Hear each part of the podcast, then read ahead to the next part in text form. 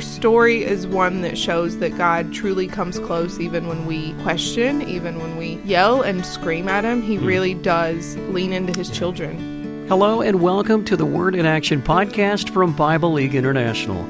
I'm your host, Michael Woolworth.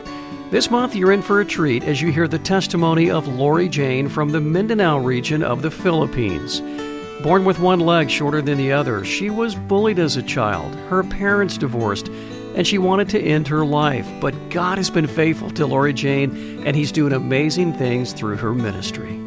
I'm joined by uh, my colleagues uh, Heather and uh, Kellyn and uh, Romi, and uh, the three of you were able to uh, kind of gather together in Romi's native country of the Philippines recently, there in Southeast Asia, to see God and work through the ministry of Bible League.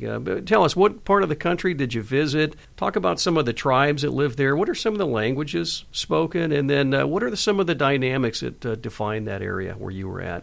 Yeah, so we were on the island of Mindanao, uh, in a city called Wao del Sur. Um, it's actually one of the poorest areas of the Philippines. Um, I'll let Romi speak into the dynamics of languages and tribes, but I know for Heather and I, it was about a 36 hour travel day to get there. Mm. Um, we were in the mountains, and uh, it was a really beautiful area. It's called the fruit basket of the world.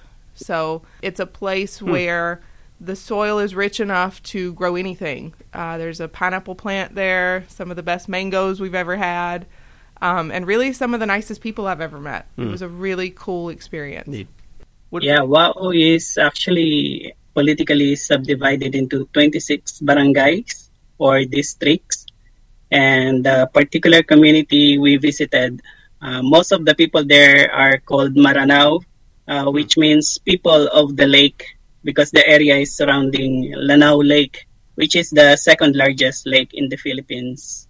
And most people there, they speak Cebuano. That's why we bring our friend Bishop Ray.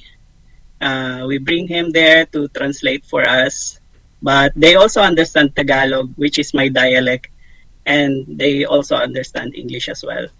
Now, you and I traveled to uh, uh, Malaysia back in uh, February, Romi. I know when we travel internationally, um, our senses are fully engaged. I mean, you're seeing things, you're smelling things, you're touching things, you're remembering all of these things. Um, Heather, what are some of the things that uh, stuck out to you uh, after this uh, this trip? For me, I really noticed the mix of cultures um, when we were eating. Um, just the different types of food they would serve. So you could have a meal and there could be a whole table filled with food, and you could have um, dishes with a Spanish influence. You could have tr- traditional Philippine dishes. Um, you could also have hmm. some Japanese inspired um, hmm. curry, or I mean, some Middle Eastern inspired curry or Japanese influence.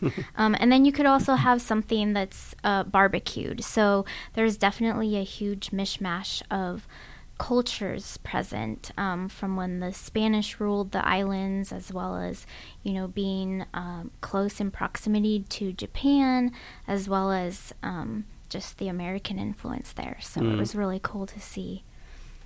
I know in a moment you're going to tell the amazing story uh, of a woman by the name of uh, Lorijane. But before we talk about her, t- tell us maybe about one or two other people that you met that really stuck out uh, in in your memory. Uh, for me, it's Pastora Gloria who is um, Lorijane's mentor. She's the pastor of Lorijane's church. Mm. Um, she was very great at getting things done. She was she could see gifts in people, and she would mm. empower people to step up and and really step into those gifts. I know the first time she met me, she asked me if I could speak at her church, which is completely out of my comfort zone, but she made me feel like I could. Mm. And I, I, think that's really a gift the Lord has given her to empower people. And I think she's really empowered Lorijane to mm. step into this ministry. And she's built a thriving church in the middle of this town. And every place we went, she was stopping to share the gospel. Um, she mm. would stop kids and read the Bible with them. She would stop adults and just asked, Do you know about Jesus? It was really, really inspiring. Romi, who'd you meet that really uh, stuck out in your mind?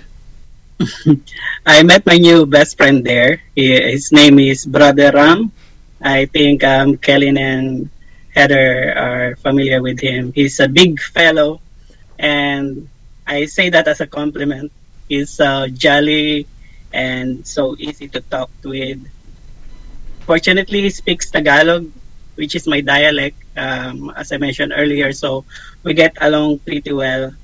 And I was able to get his inspiring testimony on how God saved him from the, an intense spiritual battle through the power of prayer by Pastor Gloria hmm. and Pastor Lorijane. And obviously, the, the victory is the Lord's, and Brother Ram and all his family are now serving God at the church uh, in music ministry. And this big guy knows how to sing and how to dance. Is the kind of person that uh, it, it can be hard for you to forget uh, once you met him. And I can't wait to share his testimony on our official website anytime soon. Mm.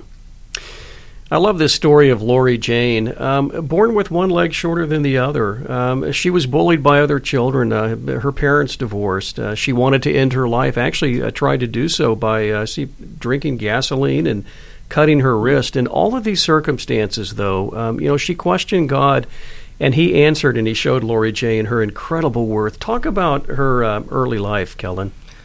Yeah, Lorijane was born. Um, she has no bone in her right leg at all, so she's mm. walked with a crutch her entire life. Um, and both, like you said, her parents divorced. They have separate families now. So when she was young, she moved in at the church. When she was in high school, she experienced Christ and really gave her life to the Lord and said she felt in that day like a newborn baby. Mm. She said she had lived with such hatred and such self pity um, not understanding. I mean, what child would really understand why God would yeah. make them that way and then yeah. break their family? And she said in that moment in the altar of the church, she really felt like a newborn baby, that all that self pity was gone, all that hatred was gone, mm. and she just wanted to live for the Lord. So she moved into the church because she said at the church she could learn how to pray, she could learn mm. how to worship, mm. she could learn how to serve God, and she couldn't do that at home. So she's been living at the church now for about 10 years um, and is really gone headfirst into ministry. But yeah, her her story is one that shows that God truly comes close, even when we question, even when we yell and scream at Him. He hmm. really does lean into His yeah. children. Yeah. Lorijane will say that her disability didn't define her. God did, right? Um, she had a prison ministry and, and visited hospitals uh, to pray with those who were sick, uh, even with uh, cancer and brain tumors. Um, some died, but not before Lorijane was able to introduce them uh, to Jesus. Uh, Heather, talk about um, her ministry to these uh, patients. Yeah, she's just so full of joy, um, and everything she does, she really um, has like this awareness that God can use anything. Mm to reach the people that she talks to. So, mm. one time she told me a story where she actually fell down on her way to do a Bible study, and a lady came and helped her. And she ended up um, uh, reaching her with the gospel, sharing the gospel with her. Hmm. And um, that lady ended up accepting Christ. And a few weeks later, she passed away. So when Lorijane tells that story, she says, Even though I fell down, God used that situation um, to bring this lady to Christ. So even though it was uncomfortable for her, she she um, sees everything she does as the Lord can reach anyone through it. Yeah. Uh, Rome, anything else you want to add about uh, Lorijane and that uh, incredible uh, ministry to uh, to prisoners and uh, to, to patients?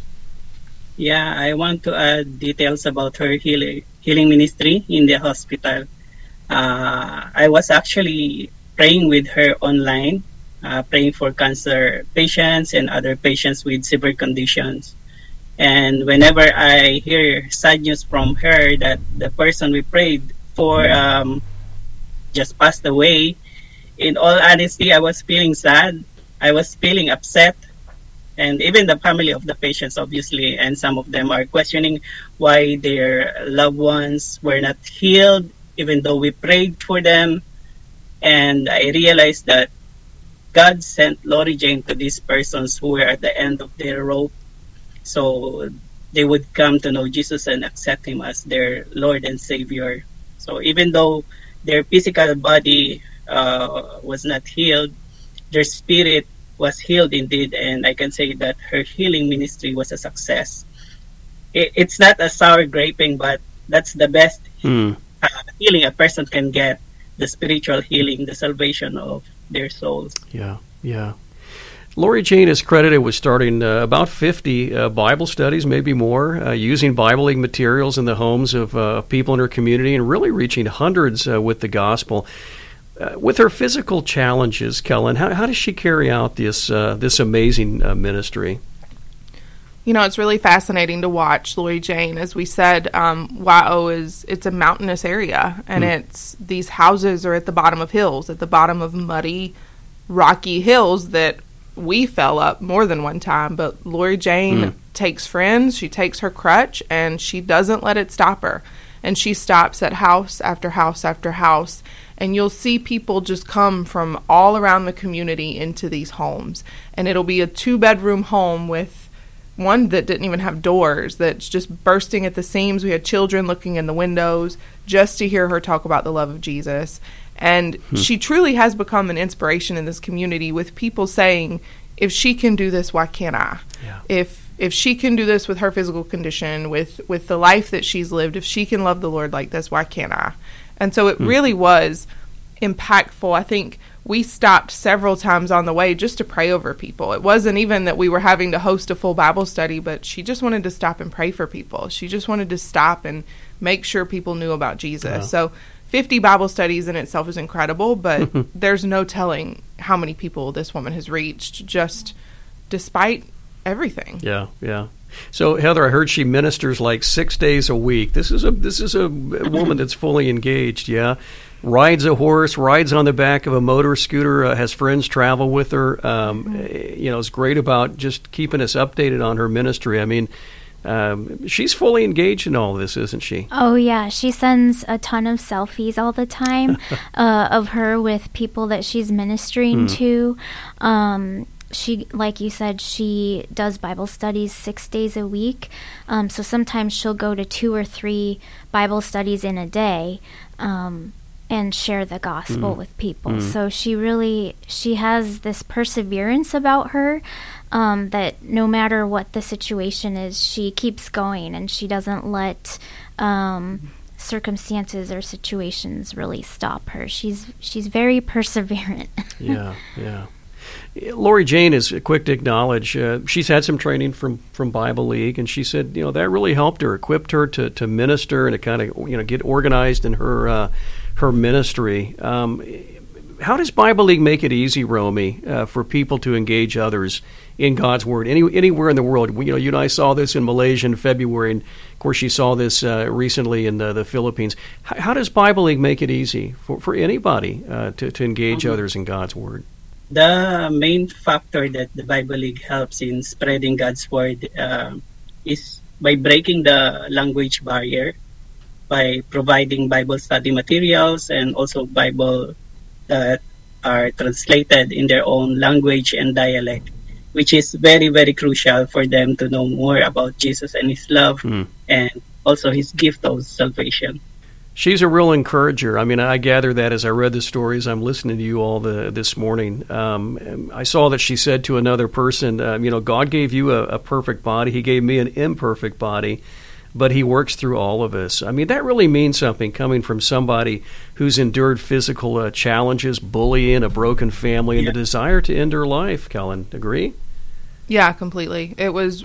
I know even for me to to watch this woman obey the Lord. Hmm. Um, you know, not knowing what the Lord was going to do with her, not knowing how the Lord was going to use this, but yeah. she just obeyed. It really mm. was inspiring for me that it's not up to us to see the end result, but we obey the Lord and we trust that the Lord has good. And, mm. you know, Lorijane told a story that one day she prayed healing over somebody and he looked at her and he said, If God didn't heal you, why would he heal me? Mm. And I thought, what a what a powerful story. And she said, I don't know. I don't hmm. know, but he can. Hmm. And she said a week later the man mm-hmm. was healed. And so I think mm-hmm. just to be able to lean into God can, and that's what she does. She leans into that idea that God can. God is powerful enough to heal anybody, and I'm, she's going to pray it. Yeah, one of her favorite verses, Heather, is uh, Isaiah 6 8. Uh, you know, whom shall I send? Who will go? I, I would think that, uh, you know, she has answered that call very, very admirably. Talk about how that scripture drives her ministry, Isaiah 6 8. Yeah, through that scripture um, and her response to it, it just shows that she understands that the best way God can use someone is just with someone who has a willing heart and who is willing to say yes to Him. Mm. You know, He's asking the question, and it's just a matter of if you're going to respond and say yes to His call. Um, and then also, she depends on God to supply all her needs when she does go. So He sends her, and she continues to trust Him in that sending to supply everything she needs to do her ministry. Yeah, yeah, yeah. Personally, after hearing um, her testimony um, about her condition, her situation, it has been a wake up call even for me because sometimes I'm telling God, Lord, I'm I'm so tired already. My body is not cooperating anymore. Hmm. And this is so tiring. But then I, I realized how strong Lorijane is despite her situation. Mm-hmm. So it was as if God puts a mirror in front of me and he told me, look at you. and then you are complaining. And yeah, you are correct, Michael. Lorijane really is an encourager. In our final moments together, I guess anybody can chime in here to tell us maybe two or three ways that we can pray for, for Lorijane and the ministry of Bible League uh, in the Philippines. Romi, you want to start? Mm-hmm. How can we pray? Uh, earlier uh, today, Michael, I asked Lorijane. I, I told her the Bible League wants to pray for you. What is your prayer request? Hmm. And her selfless uh, response was, "Please pray for our church because they are expanding their church building because the members keep growing and they need a bigger place for worship. So they have this problem, which which is a good problem nonetheless. I was touched because her immediate response was not for herself but for her ministry in, in their community. Hmm. And that defines her character, which causes me to respect her even more. Yeah, yeah.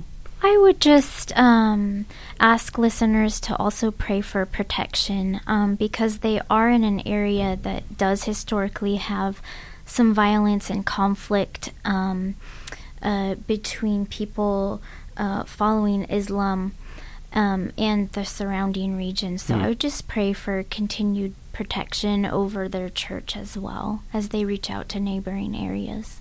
Okay. Kellyn?